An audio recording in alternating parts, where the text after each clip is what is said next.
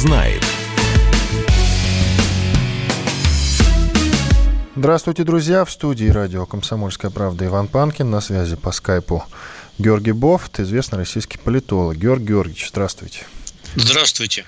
Вот и я сегодня тоже должен был быть на, на связи с вами по скайпу со студией, вот, чтобы мы, так сказать, опробовали современные технологии по удаленке вышли в прямой а эфир. Что же помешало? Некоторые нюансы. Мне нужно было забежать в студию сюда на буквально на какое-то время, чтобы уладить последние нюансы, связанные с, с моей непосредственной работой по созданию спецпроектов. Вот, например, делаем спецпроект про Ленина. Ему 150 лет 22 числа. И вот чтобы утрясти некоторые нюансы, я э, прибегал в студию. Сейчас практически самый-самый-самый минимум сотрудников находится в редакции, все работают по удаленке. Вот. И я на выходе из метро Дмитровская, а студия радио «Комсомольская правда», как и издательский дом, находится как раз между, между метро «Динамо» и Дмитровская, как вы знаете. И вот я выхожу из метро Дмитровская, меня встречают полицейские. Вот, заявлено, что журналисты при предъявлении удостоверения – могут проходить спокойно. Ну, насколько, по крайней мере, я понимаю правильно ситуацию нынешнюю, сложившуюся. В Подмосковье точно так, потому что я прописан в Подмосковье и знаю. Вот. В Москве у Собянина насчет журналистов ничего не сказано, но сказано, что при предъявлении э, удостоверения. Удостоверение у меня есть, самое настоящее. Вот. Более того, у меня есть бумага о том, что я участвую в, э, в работе над эфиром, и поэтому должен присутствовать. Вот я сейчас даже покажу, как выглядит мое удостоверение. Вот оно, ну вот такое вот. Дело в том, что ведется же трансляция в YouTube. Можете смотреть ее, писать там свои комментарии. Вот я им показываю, показываю бумагу, показываю, показываю удостоверение. Они мне говорят, и это все, конечно, замечательно, но у вас должно быть на руках редакционное задание. Куда вы направляетесь и с какой целью? Я говорю, ну, послушайте, все же очевидно. Вот она рядом редакция. Вот я выхожу из метро, направляюсь туда. Вот у меня одна бумага, вот у меня удостоверение. Ну что ж вы ко мне? Пристали-то. Я вежливо с ними разговариваю, они разговаривают тоже вежливо. И тем не менее, пропускать не торопятся. Я говорю, так и так, ну, собственно, пропустите, вводите в положение. Ну, хорошо, а где ваш QR-код, спрашивают у меня полицейские. Я говорю, так у вас сайт висит. Ну, не у вас, а, собственно, у мэрии госуслуги. Я пытаюсь туда попасть, не могу. Вот, они говорят, это, вы знаете, не наша проблема. Ну да ладно, проходите, но имейте в виду, что на следующей неделе будет составлен административный протокол. Вот, то есть и мы тоже уже ходить не сможем. Мы журналисты, я имею в виду, без какой-то специальной бумаги. Несмотря на то, что, ну, кто мне сейчас в редакции подпишет эту бумагу? Где печать поставит, все такое, кто ее составит, эту бумагу, правильно ведь? Никто, я им ну, это объяснил, да. их это не волнует. А теперь еще одна, еще одна очень интересная история, которую тоже спешу поделиться с вами и со всем миром.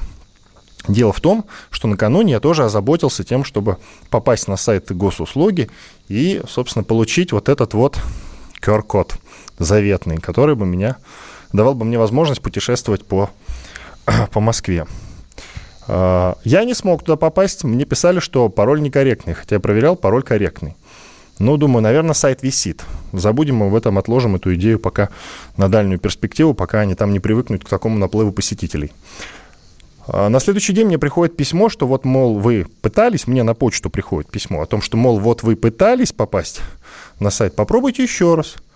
Я пробую, у меня не получается, опять пишут некорректный, э, некорректный пароль. Я пароль меняю и прохожу, наконец-то попадаю на сайт госуслуг. Но, внимание – Читаю. Панькин через мягкий знак Иван Васильевич. Почта моя, фамилия немного другая, отчество другое, номер телефона другой, паспортные данные другие. Только вдумайтесь в это. Круто. Что я делаю? Я пытаюсь дозвониться до этого человека, разговариваю с ним. Он говорит, ну, наверное, я ошибся. Вот этот вот э, Панькин Иван Васильевич, 85-го года рождения. Вот.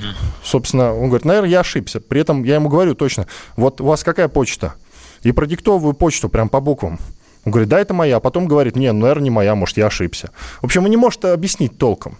Я сегодня составил претензию, написал вот в техподдержку. Э, потому что он не спешит как-то поменять или ликвидировать, убрать там свою почту, чтобы я уже мог зарегистрироваться, потому что я так или иначе попадаю Э, на страницу с другими сведениями, не со своими. То есть в свой личный кабинет я попасть не могу. Понимаете? Угу. Вот такая вот история. Я написал свою техподдержку, посмотрим, что они ответят. Правда, ответят они, как было написано и заявлено, в течение восьми рабочих дней. Вот сегодня уже конец четверга. Собственно, это получается, что к концу следующей недели. Такие дела. Так что, Георгий Георгиевич, да. Точно все мы с вами будем все по работает скайпу. как-то кривовато. Вот, вы тоже что-то такое писали у себя на странице в Фейсбуке, да, насколько я ну, помню, что-то очень ну, интересное. Про то, что висит этот портал, и там невозможно ничего получить, писали многие, но многие также с трудом добились каких-то пропусков, а сегодня их, э, например, у индивидуальных предпринимателей все аннулировали скопом. Вот, э, и я знаю нескольких человек, у которых просто автоматом их аннулировали. Э, и это значит, что индивидуальный предприниматель не существует для московских властей. Они не хотят его видеть ни на улицах, ни вообще нигде.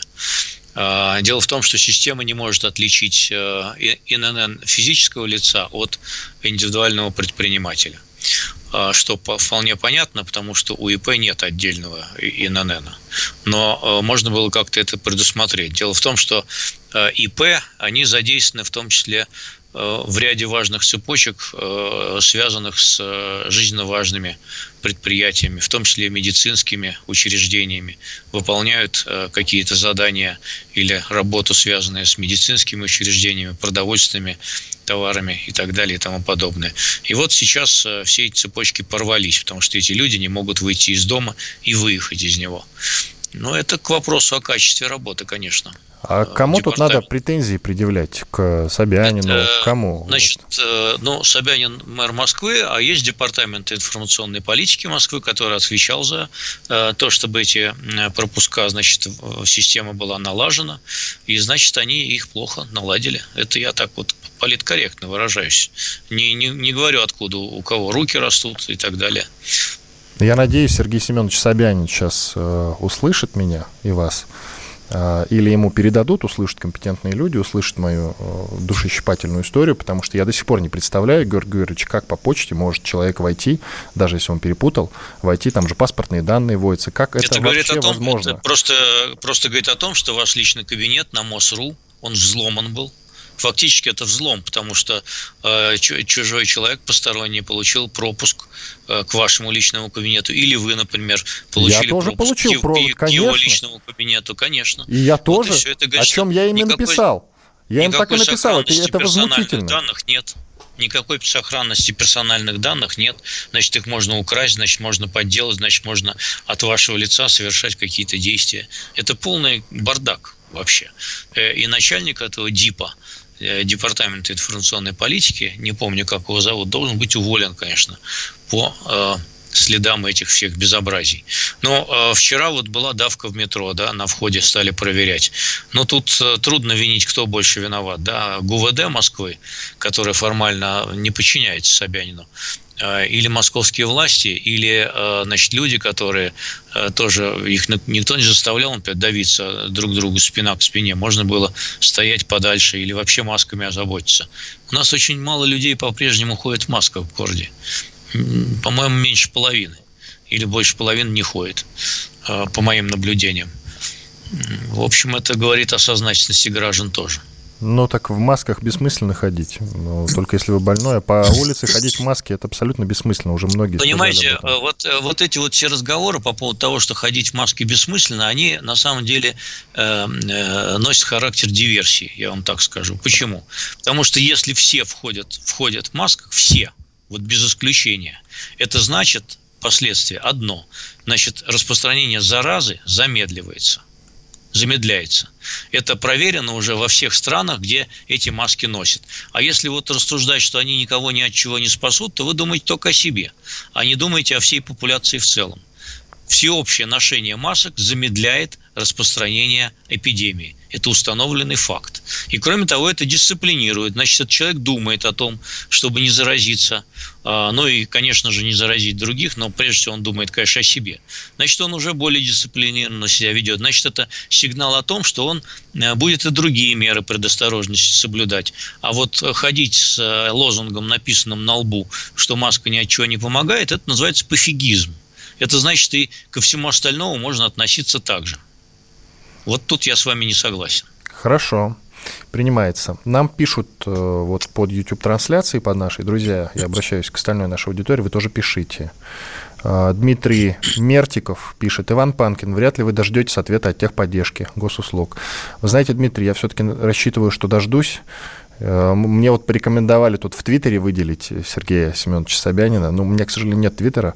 Я даже не знаю, наверное, обращусь к каким-нибудь своим знаменитым друзьям, у которых есть Твиттер, чтобы они от моего имени обратились к Сергею Семеновичу Собянину. Может быть, ситуация как-то сдвинется, конечно. Так, Андрей Евплов пишет. Маски где купить? В аптеках нет. Но могу сказать, кстати, могу сказать, за подмосковную Ивантеевку там масок полно везде. Насчет аптек не знаю, вдруг в разных магазинах э, есть. В магазинах охота и рыбалка, вино, пиво, табак и все такое. Вот, там я видел часто, что написано на магазине, что э, есть в продаже маски. Ну, то есть худо-бедно. Охота и рыбалка Охота рыбалка работает? Да, да нет, это я шучу. Я говорю, что на разных э, магазинах э, было написано, кажется, вино, табак. Вот такой магазин. Э, там, видимо, продуктовый у них небольшой, поэтому они работают. А, вот, там прямо на дверях написано «Маски есть». Давайте прервемся на пару минут. После перерыва продолжим Иван Панкин и известный политолог Георгий Бофт. Я в студии, он на связи по скайпу. Бофт знает. Ты виноват уж тем, что говоришь по-русски. по-русски. В последнее время случаи притеснения и нападений на национальной почве участились. Прохожие на улице никак не пытались помочь иностранцам и остановить нападавших. Создается образ врага для того, чтобы... Не допустить распространения правды о тех событиях. Что же касается вот бытовой ненависти, то... Я думаю, что, к сожалению, мы еще много что увидим, но нам есть чем ответить.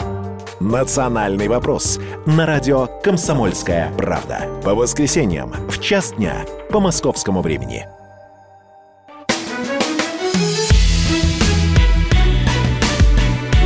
Бофт знает. Снова здравствуйте, друзья. В студии радио «Комсомольская правда» Иван Панкин. На связи по скайпу известный российский политолог Георгий Бофт. По-прежнему продолжаем. Здравствуйте. Георгий Георгиевич, да, здравствуйте еще раз. Ну, тут можно почитать, что нам пишут э, под прямой трансляцией в YouTube. Кстати, друзья, вы можете ее смотреть, уже много смотрит людей. Вы можете написать в WhatsApp, Viber.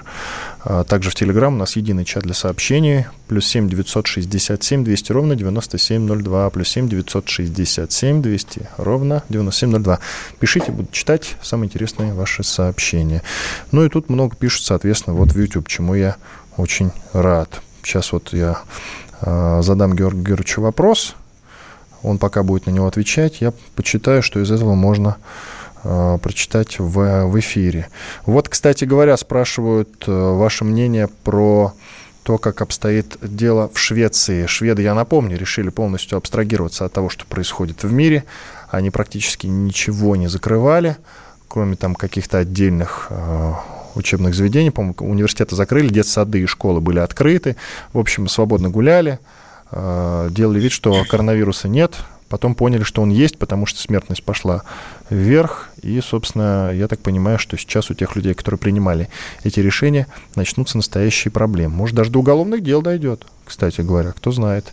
Ну, вы как оцениваете шведский опыт? Например, а, кстати, стало известно, что Япония сейчас в Японии ввела режим ЧС на всей территории. Вот, собственно, побравируйте между двумя этими странами, двумя этими примерами.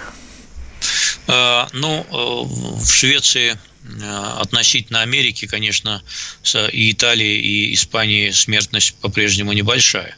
Сравнивать с соседними странами, прежде всего Данией там, и Норвегией, она побольше в Швеции. Э, и число зараженных вроде побольше, но пока не катастрофически. Я не знаю, чем это объясняется. Э, может быть, большей дисциплинированностью шведов по сравнению сам, с итальянцами. Они не бросаются друг другу на шею при встрече и не целуются. Вот, наверное, этим. Поэтому э, мне кажется, через какое-то время надо посмотреть, настанет ли в именно катастрофа, или же просто будет там какой-то просто повышенный по сравнению со средними по соседям число заболевших. Они, в общем, до сих пор сознательно шли по пути минимальных карантинных мер, э, чтобы не угробить свою экономику. Пока, на мой взгляд, нельзя говорить, что это был неправильный шаг. Почему? потому что статистика этого не показывает, что у них какой-то вот э, резкий отрыв. У них побольше, да, действительно, но нет итальянской ситуации и нет испанской ситуации. Что касается Японии, то там число умерших, оно меньше, чем у нас в стране. Вот, и до сих пор они придерживались тоже очень э, таких либеральных карантинных мер. Фактически у них там рестораны работали, но им туда не ходили. Э, люди в основном, э, они полупустые были, но они их формально не закрывали. Да, и сейчас нынешние меры, они тоже э, по сравнению с с другими странами, там, европейскими в частности, они тоже выглядят как э, более либеральные. Э, опять же, э, дисциплинированность японцев гораздо выше, чем тех же итальянцев или испанцев. Вот, и многое держится на этом много держится на этом, а также на высоких технологиях, которые отслеживают всех, кто заразился коронавирусом. Вот. А авиасообщение полностью они не прекращали значит, со страной до сих пор. Э, ну и в Южной Корее тоже примерно такая же ситуация. Поэтому э, эти страны пока показывают, что они держатся. Они сейчас вводят э, режим чрезвычайной, японцы вводят режим чрезвычайной ситуации, но это все, все равно еще далеко до тех мер, которые предпринимают европейцы. Более того, в общем, в Америке, если посмотреть на Америку, то там внутреннее авиасообщение, оно резко сократилось, но оно не прекратилось полностью. Там очень разная ситуация по штатам. Там действительно в мегаполисах типа Нью-Йорка э, высокие, э, очень сильные вспышки заболеваемости. И в основном э, связано это, скажем, с плотностью населения и большом количестве бедных людей. Вот. Но во многих штатах нет, в общем, никакой катастрофы, и ситуация ровная. Она контролируема. Поэтому они начинают заикаться. Но это, прежде всего, Трамп, конечно, хочет запустить экономику, а его все отговаривают. А, так что такая ситуация на грани, она балансирует. А, вообще, когда, надо сказать, что когда в Америке пошли страшные цифры о том, что там может умереть 100 или 200 тысяч человек, а заболеть миллионы – я спросил э, пару своих американских приятелей, как они относятся к этим цифрам, которые на всех медиасайтах были красными, с восклицательными знаками многочисленными. Они мне сказали, э, в общем, по сути, вот примерно все одно и то же. Америка весьма циничная страна. И 200 тысяч умерших э, ее не впечатлят потому что на фоне как бы экономического коллапса, который наблюдается в экономике, и той цены, которой приходится всем за это платить, они, в общем, готовы пожертвовать этим количеством жизни. Вот такое циничное рассуждение. Поэтому я думаю, что а, Америка сейчас начнет кивать на Европу, где э, тоже некоторые страны начинают очень постепенно и медленно ослаблять карантин и скажет, что она тоже начнет ослаблять карантин где-то в начале мая, я думаю, это произойдет. Несмотря даже на то, что эпидемия не прекратится к этому сроку. Надо, наверное, извиниться перед э, Сергеем Собяниным. Мне подсказывает умный человек в YouTube-трансляции Дмитрий Козыров. Пишет. Иван, госуслуги – это Федеральное министерство связи, массовых коммуникаций и других добрых дел. Собянин не виноват. Вот так вот, Георгий Георгиевич. Но речь о портале мост.ру, который э, ведает Департамент информационной политики Москвы, и получение электронных пропусков идет через этот портал, а в общем не через госуслуги. Через госуслуги он идет в Московской области, где, надо сказать, сопряжен с гораздо большим геморроем, чем в Москве. В Москве получить его проще – вот, там не надо свою фотографию клеить туда, значит, и, в трех видах. Еще что-то там, какие-то манипуляции надо делать в Московской области и так далее. Вот, и в других регионах тоже идет через госуслуги. Московский портал отдельный. Там, с одной стороны, вот это проще, и вроде бы уже он сейчас вот на третий день наладился, и там довольно быстро это можно сделать с какого-то там раза. Не, не два часа, как я вот э, пытался получить значит, этот пропуск. Сейчас а, вроде быстрее. И вот люди, которые ликвидировали у них этот пропуск, индивидуальные предприниматели, они довольно быстро сейчас дозвонились на э, горячую линию, где им сказали, что да, они признают эту проблему. Они признают эту проблему и работают над тем, чтобы эту проблему исправить. Вот, посмотрим, насколько они быстро исправят эту проблему. Ну, в общем, вообще иногда надо думать заранее, прежде чем что-то делаешь, а потом что-то делать. Но оправдывает отчасти, конечно, э, этих чиновников и деятелей всяких то, что, конечно, ситуация чрезвычайная, и к ней никто не был готов, мы никогда не готовы к той войне, которая начинается. Тут э, ничего уникального не происходит. Ну и, в общем, никаких учений на этот счет не проводилось, никто не знал, как тут надо действовать. Давайте поговорим о делах, э, которые происходят в регионах России. Они продолжают, можно это назвать парадом суверенитетов, э, потому что каждый на месте принимает свое решение. Каждый мэр маленьких городов, каждый губернатор, если речь идет о каком-то большом регионе. А теперь они э, один за одним отправляют на принудительный карантин приезжих из других регионов, особенно из Москвы. И такими решениями уже отличились Крым, Воронежская, Новосибирская, Ростовская, Тульская области и многие другие. Каким последствиям, по-вашему, Георгий Георгиевич, в первую очередь экономическим, мы таким образом приедем? А, зависит от того, как будет реагировать федеральный центр после того, как все это кончится. Ну, когда-нибудь же это кончится. Но а, при этом, конечно, а, нужны какие-то в данном случае четкие общефедеральные инструкции, как действовать в таких случаях. Налицо явный перегиб вот. И налицо явные такие э, местечковые сепаратистские замашки, которые, э, в общем, противоречат э, той вертикали власти, которая выстраивалась на протяжении последних 20 лет. Эта вертикаль власти, на мой взгляд, она слилась вообще. Ее не видно, она работает плохо. Все э, отдано на откуп местным начальникам. Э, они привыкли слышать команды из Москвы, а команд из Москвы нет – более того, и помощи из Москвы тоже нет. А, денег а, выделяется с гулькин нос. Вот, а, никакой прямой поддержки, безусловной, по-прежнему ни бизнесу, ни людям, по сути, нет. А есть какие-то, в общем, жалкие подачки. Поэтому, в общем, мне кажется, пока нынешняя вертикаль власти показывает себя не с лучшей стороны. А к чему, по-вашему, приведут меры по карантину для москвичей, приехавших в регионы? Неужели кто-то будет отправлять сотрудников в командировку, зная, что он застрянет на две недели? Сейчас в командировку люди э, там не ездят уже почти, э, хотя ездят, там же есть какие-то, например, э, добычи полезных ископаемых и так далее. В основном москвичи бегут к родственникам или там еще к кому-то. У кого-то там дачи есть в отдаленных от Москвы регионах. Вот. А они там пытаются спастись от этой заразы и пересидеть ее. А, поэтому Ничего мстят москвичам, которые говорили о понаехавших. Теперь они сами стали понаехавшими. Но надо сказать, что из э, примерно 25-30 регионов, которые ввели такие ограничения, примерно половина из них, они введены не только против москвичей и питерцев, но и против вообще всех приехавших в данный регион со стороны. А, это не укрепляет российский федерализм в коей мере. Ну и тут надо ответить на вопрос, после перерыва уже ответим, почему хотя бы просто не тестировать на коронавирус всех приезжих. Я понимаю, что тест, результата надо ждать там несколько дней, но не две недели. Вот. Прервемся на пару минут, после этого вернемся. Иван Панкин и Георгий Бофт в студии радио «Комсомольская правда». Я в студии, Георгий Георгиевич на связи по скайпу. Бофт знает – А у вас нет такого ощущения, что на нас идет цунами? Рушится рубль, рушится экономика. Сегодня последние новости, просто страшно смотреть. Я не исключаю самые дикие варианты. Ну, например... Наша гениальная, в кавычках, Госдума наплевала на указания президента. Проснулись от того, что вломились в дверь, забрали оружие. Начали проклинать заново мужчин.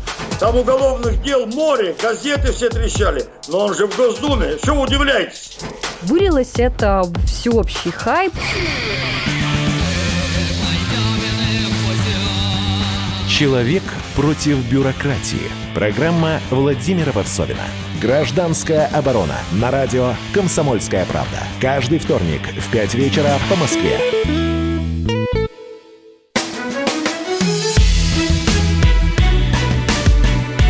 Бофт знает. Иван Панкин в студии радио «Комсомольская правда». На связи по скайпу Георгий Бофт, один из ведущих российских политологов. А, Георгий Георгиевич, помните, я как читал сообщение и читал критику в ваш адрес, конечно же. Вот. Конечно, вы любите читать критику в мой адрес. На, теперь я почитаю критику в свой адрес. Вот Олег Ефимов пишет э, под YouTube-трансляцией. Товарищ Панкин, лучше бы вы ушли из программы, только портите ее своим идеологизмом, сразу перебиваете Бофта, когда вас что-то не устраивает по идеологическим соображениям. Георгий Георгиевич. Я бы, хотел, я бы хотел за вас заступиться, потому что даже если мы не сходимся по идеологическим соображениям, а, от этого должна проистекать искра. А, и когда мы спорим, люди должны занимать позицию либо одного, либо другого.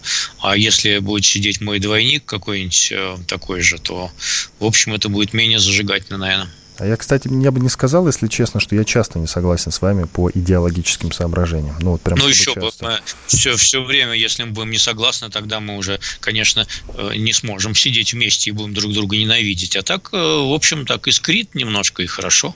Это в одно время у нас вместе сидели э, Варсобин и Стариков. Вот это было зажигательно, хочу вам сказать. Вот, вот это Ну, это же, это, же, это же свара, это же режим, это же другой жанр. Это режим, жанр свары. Это, я не люблю такие. Это вот на федеральных каналах любят, чтобы там все друг на друга орали. Но, правда, они сейчас в эпоху э, коронакризиса, они немножко угомонились и приглашают все время одних и тех же людей. Кстати, мне интересно, вот эти люди, они по каким пропускам ездят все время в студию каждый день в Останкино и сидят там записными идиотами. А, вот там в этих передачах, там на НТВ, на Первом канале и так далее. Вот по каким они пропускам есть? По редакционному заданию или как? Забавно. Кстати, посмотрим. Пос, посмотрим. Может быть, ток-шоу у нас будет в режиме видеоконференции теперь. Это будет забавно. В общем, Олегу Ефимову мы ответили. Э, я постараюсь, кстати, поменьше перебивать господина Бофта, но вы имеете в виду, что когда человек по скайпу находится, это проблематично, несмотря на то, что я его вижу здесь, хотя картинка идет с некоторым опозданием. Это вообще проблематично, когда человек с тобой на связи по, по удаленке находится. Вот, так что э, вы уж э, как-то потерпимее относитесь в этом смысле ко мне. К тому же уходить я никуда не собираюсь, извините. Далее, э, друзья, вы можете не только писать под YouTube-трансляцией, вы можете писать э, нам сообщения на единый чат для сообщений WhatsApp, Viber, э, Telegram плюс 7 967 200 ровно 9702. Лучшие сообщения я, конечно, прочитаю. Ну а пока давайте вернемся к теме, которую обсуждали до перерыва. Мы говорили о том, вот к чему приведут меры по карантину для москвичей, которые приезжают в регионы. Э, они там сидят по две недели. И вот мы говорили о том, ну неужели кто-то будет отправлять сотрудников в командировку, зная, что он застрянет там минимум на две недели, с учетом карантина, а ему еще какое-то задание надо выполнять. Вот. Э, далее, э, вот вопрос, который я не успел дозадать, а Почему бы просто не тестировать на коронавирус всех приезжих? А тесты ненадежные, они не, не дают полной гарантии, что у тебя есть или нет коронавируса. А, примерно ошибочность теста составляет около 30%. Это много. Но надо сказать, что идеальных тестов вообще нет нигде в мире, где тоже высока э, степень ошибки. Э, это очень коварная зараза оказалась, и ее трудно э, установить. Вот в чем дело. А еще труднее ее будет, видимо, вылечить и сделать против нее вакцину. С анализами-то бывают проблемы. Но тут другой момент. Врач-инфекционист, э, он у меня недавно был в гостях, Иван Коновалов, он говорил, что тестам можете доверять спокойно. Вот. Это просто то, что я слышал от врача-инфекциониста. Вот. Тест может что сделать? Можете доверять тесту, все в порядке. Вот это его слова. Я спрашивал, можно ли доверять тестам вообще? Он говорит, да, ну, да, если, смело. Если, если проводить по, по два или там три контрольных теста, то, конечно же, это уже не 30%, а гораздо меньше. И там э, при двух тестах э, и при 30% ложности одного из них уже выше 90%, э, если посчитать, получается, точность. А если провести третий контрольный, то она близится уже к 100, конечно. Если они все совпадают, естественно. Но возникает еще один вопрос. А если, э, если это приведет к разрыву экономических связей между регионами, а насколько они, кстати, прочные у нас вообще, э, все завязаны на Москву или есть более-менее автономные регионы? Ну, конечно, все завязаны на Москву. И не будет никакого разрыва связи между регионами, поскольку эта эпидемия не может длиться вечно. Я не верю в то, что она продлится год э, или полтора или два, при том, что какие-то меры предосторожности, они продлятся довольно надолго. Вот. А почему это не может продлиться? Просто потому, что у нас не будет уже никакой экономики, если мы будем сидеть на карантине до осени. Ну, просто ее тогда можно будет уже ничего не восстановить. Просто ничего не останется. Это будет... 90-е годы покажутся по сравнению с этим просто сладким сном, изобилие э, и так далее. А будем сравнивать со временами гражданской войны 20-х 20 годов, начала 20-х годов прошлого века. Тут появилась новость в интернете, вы говорите, что может, не может длиться вечно.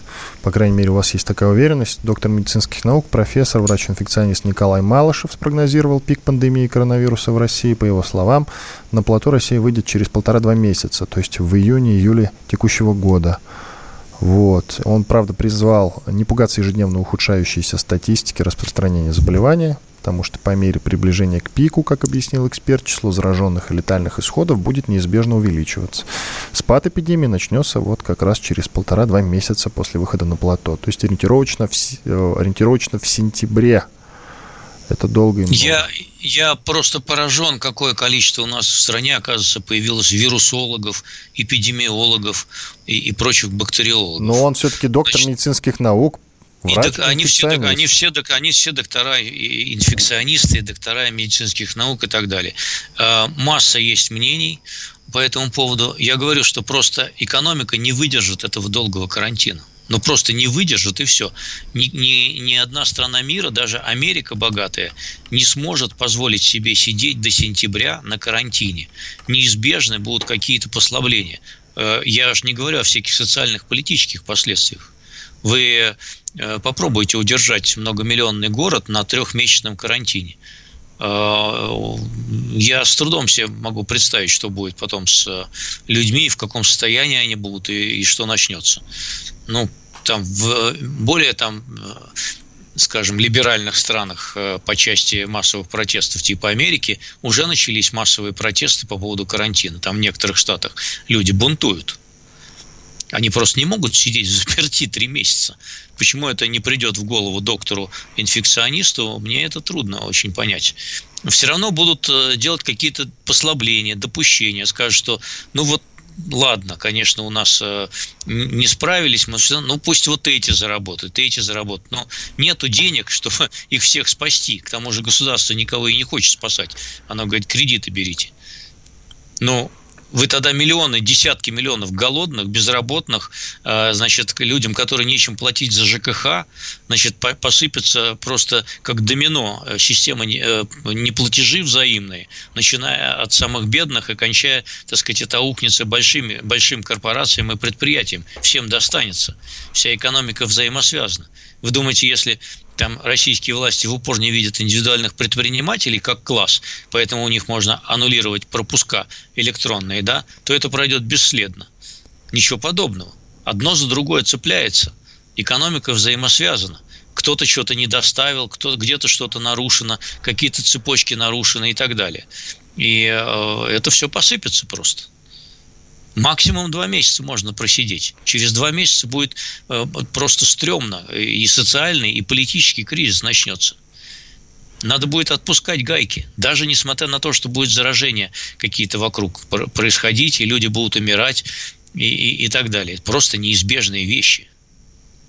Ну вот вы наехали на этого врача-инфекциониста, а он просто сделал прогноз, Георг Георгиевич. Вы тоже делаете прогнозы. Кстати, иногда ошибаетесь. Это естественно. Не ошибается тот, кто не делает прогнозов. Ну мы сверимся, мы сверимся э, в июле месяце, э, где там будет у нас пик эпидемии и так далее. Вы только, пожалуйста, с Малышевым сверяйтесь, не со мной. Потому что не я сделал прогноз. Я его Нет, ну мы просто надо, надо запомнить этот момент и посмотреть. Вы знаете, сколько еще э, прогнозов появится к этому ну моменту? Ну да, да, я понимаю, да, конечно. А, из того вопроса, который он задал перед вот этим вашим спичем. А приведет ли это к разрыву экономических связей между регионами, насколько они крепкие, прочные и т.д. Возникает другое. Какой бизнес пострадает от этих ограничений? Кто-то что-то не сможет закупить в регионах? А, у нас почему-то думают, что пострадает только торговый бизнес, а, причем тот, который торгует какими-то непродовольственными товарами, а также рестораны, фитнес-центры и, и спа-салоны. Нет, начнем с того, что это все миллионы людей. у которых нет денег, э, они жили от зарплаты до зарплаты. Они не пойдут в магазин, они не купят чего-то. У них начнутся проблемы с банковскими кредитами. Они станут банкротами. Э, это э, навесит э, гири на банке, значит, тоже проблемы свои. Они не, не будут потреблять еще какие-то товары. Это все ударит по компаниям более крупным, которые что-то там производят и так далее. Собственно, посмотрите в мировом масштабе, что происходит цены на нефть упали. Почему? Потому что никто не покупает нефть, потому что люди, в частности, не ездят на машинах и не летают на самолетах, и не занимаются туризмом. Вот это ударило, оказалось бы, ну, нефть будет всем нужна, и газ тоже будет нужен. Нет, не нужна. И дело идет уже к отрицательным ценам на нее. Но наверняка и сами регионы чего-то недополучат. Или им без гостей столицы только легче будет в экономическом да плане? Про, да, просто, да просто нарушится куча экономических связей, и экономика отправится в пике. И кто там уже что недополучит, это уже будут детали на, на фоне общей нищеты, безработицы и э, э, потребности вводить уже военную экономику. Иван Панкин и известный российский политолог Георгий Бофт. Я в студии, нахожусь в радио «Комсомольская правда», на связи по скайпу. Мы сейчас прервемся на пару минут, после этого продолжим. Оставайтесь с нами. Давным-давно в далекой-далекой галактике Я просыпаюсь Ein, zwei, полицай Дружка моя, я по тебе скучаю И Сережа тоже Мы с первого класса вместе Тетя Ася приехала! небе а тучи. А также шумелки, пыхтелки и сопелки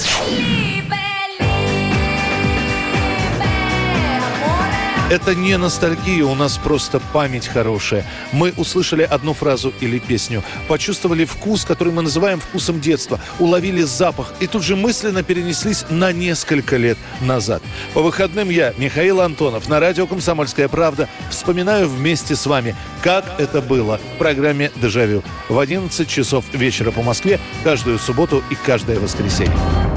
Hasta la vista, baby.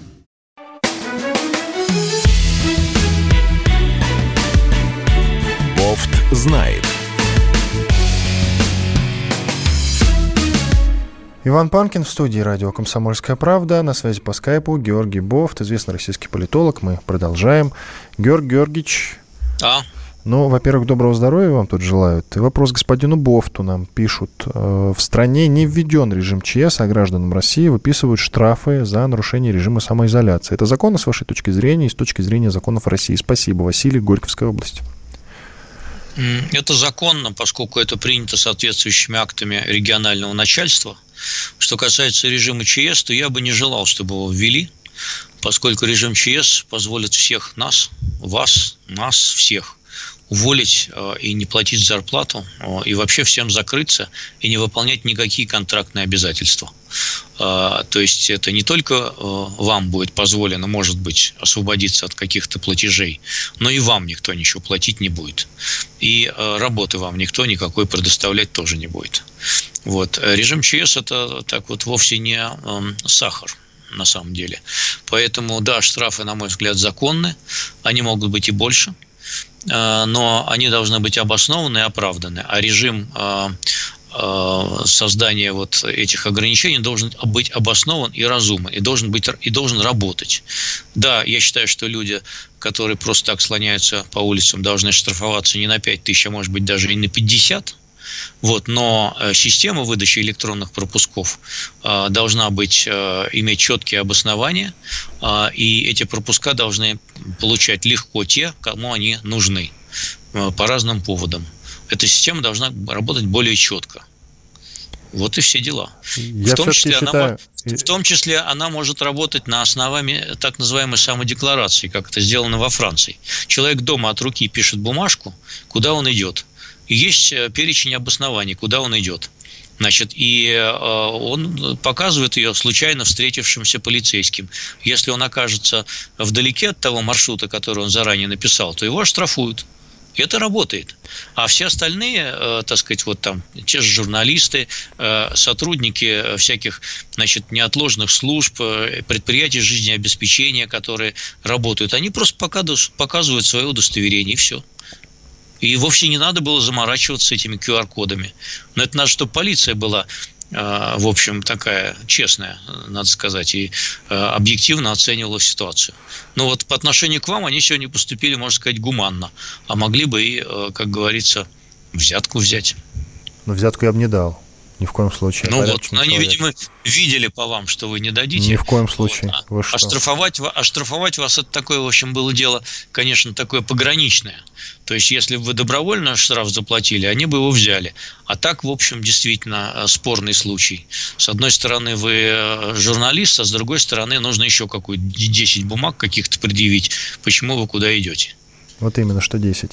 Ну, давайте продолжим говорить о том, э, как пострадают в экономическом смысле регионы России, Москва и регионы.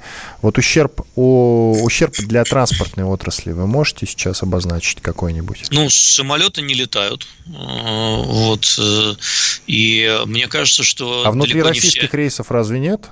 Да, их тоже отменили? Ну, их очень... Нет, они, они есть, но их очень мало. Их мало. Вот, я, я не смотрел, сколько их, но их очень мало. Ну, с поездами, транспорт... наверное, то же самое. Ага. Резко, резко РЖД сократило число поездов тоже.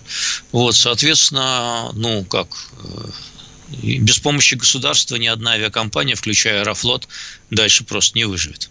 Поэтому э, уже там президент вчера я видел, э, огласил список там э, сумму помощи там 23 миллиарда рублей.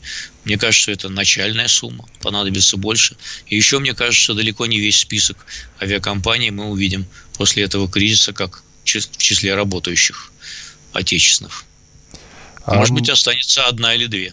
Может, есть какие-то положительные моменты? Но меньше командировок, меньше затрат на них. Возможно ли, что через месяц-другой такой, такой жизни мы проснемся вот в цифровом государстве, где вопросы хоть в Брянске, хоть в Челябинске, ну, хоть в Южно-Сахалинске можно будет решить по видеосвязи из Москва-Сити? Например? По сравнению, по сравнению со всеми другими издержками, э, какие-то э, плюсы, конечно, найти можно, но они э, перевешены всеми другими издержками, которые катастрофические. С одной стороны, там вроде предприятия связи и сотовые операторы должны сейчас чувствовать себя гораздо лучше. С другой стороны, ведь платежеспособность всех падает всего населения падает резко. Поэтому они будут меньше потреблять и контента, и э, трафика, и всего остального, и покупать более дешевые телефоны, пользоваться больше, более дешевыми тарифами и так далее. А, с одной стороны, значит, вроде как сейчас все привыкнут работать э, не в офисе, да, можно офисные помещения э, там сократить, э, торговые молы закрыть, поскольку, значит, можно покупать все онлайн, как выяснилось, да, а, но это все тоже аукнется, потому что эти деньги затрачены, эти арендные платежи, они крутятся в цепочке общей экономической, а, там куда-то эти деньги потом вкладываются и так далее. То есть это кардинальная перестройка всей всей экономики, она не может пройти безболезненно. Не может быть так, чтобы большая часть экономических агентов проиграла, субъектов, да, а вся в целом экономика выиграла. Сейчас все проигрывают, большинство проигрывает, включая тех, кто вроде там при делах. Там службы доставки э, еды или там э, онлайн-продажи и так далее и тому подобное. Они тоже в результате окажутся в проигрыше, потому что покупательная способность общая падает. И вот вопрос к вам. Как думаете, стоит ли сейчас беспокоиться о сохранности депозитов населения в банках? Я не имею в виду отзыв лицензии, а другие действия государства. Не представился человек.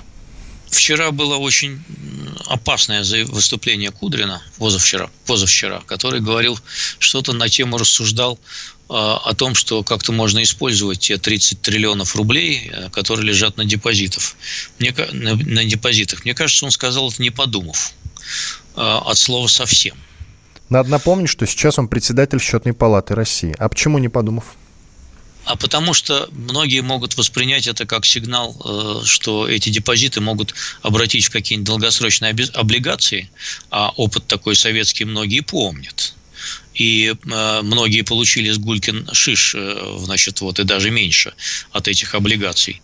Э, и помним, как это все распределялось. Поэтому э, я бы на месте Кудрина и, и месте вышестоящих начальников это срочно бы дезавуировал, поскольку отток бан- э, вкладов из банков сейчас э, просто усугубит финансовую катастрофу страны. Так вы не ответили на вопрос конкретно. У нас минута. Э, стоит ли беспокоиться о сохранности депозитов населения в банках? Кроме слов Кудрина. А, с горизонтом недели две, мне кажется, нет. А если э, ситуация в экономике станет критической, то я не берусь предсказать те действия, которые может предпринять наше государство. Через У две недели плане... остановят, э, только не... будет закончен карантин, то, может, не закончат, кстати говоря. Две я недели. просто говорю, что у нашего государства в этом плане не очень хорошая кредитная история. Оно много раз обманывало людей, в том числе вкладчиков. Я не хочу нагнетать панику. Я надеюсь, что этого не будет. Оно в последние годы вело себя гораздо более ответственно в этом плане и осторожно.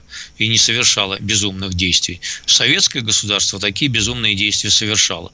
Мне не хотелось бы, чтобы мы вернулись в советские времена и порядки. Спасибо. Спасибо. Иван Панкин и политолог Георгий Бофт были с вами, остались довольны. Всего вам самого наилучшего и здоровья. Бофт знает. Рубль падает. Цены растут. Нефть дешевеет. Бензин дорожает. Кажется, что наступает нелегкое время – но так ли все плохо? Мы не паникуем, потому что у нас есть экономисты Михаил Делягин и Никита Кричевский. По будням в 5 вечера они разбираются в мировых трендах и строят прогнозы. «Час экономики» на радио «Комсомольская правда». Для тех, кто живет настоящим и смотрит в будущее –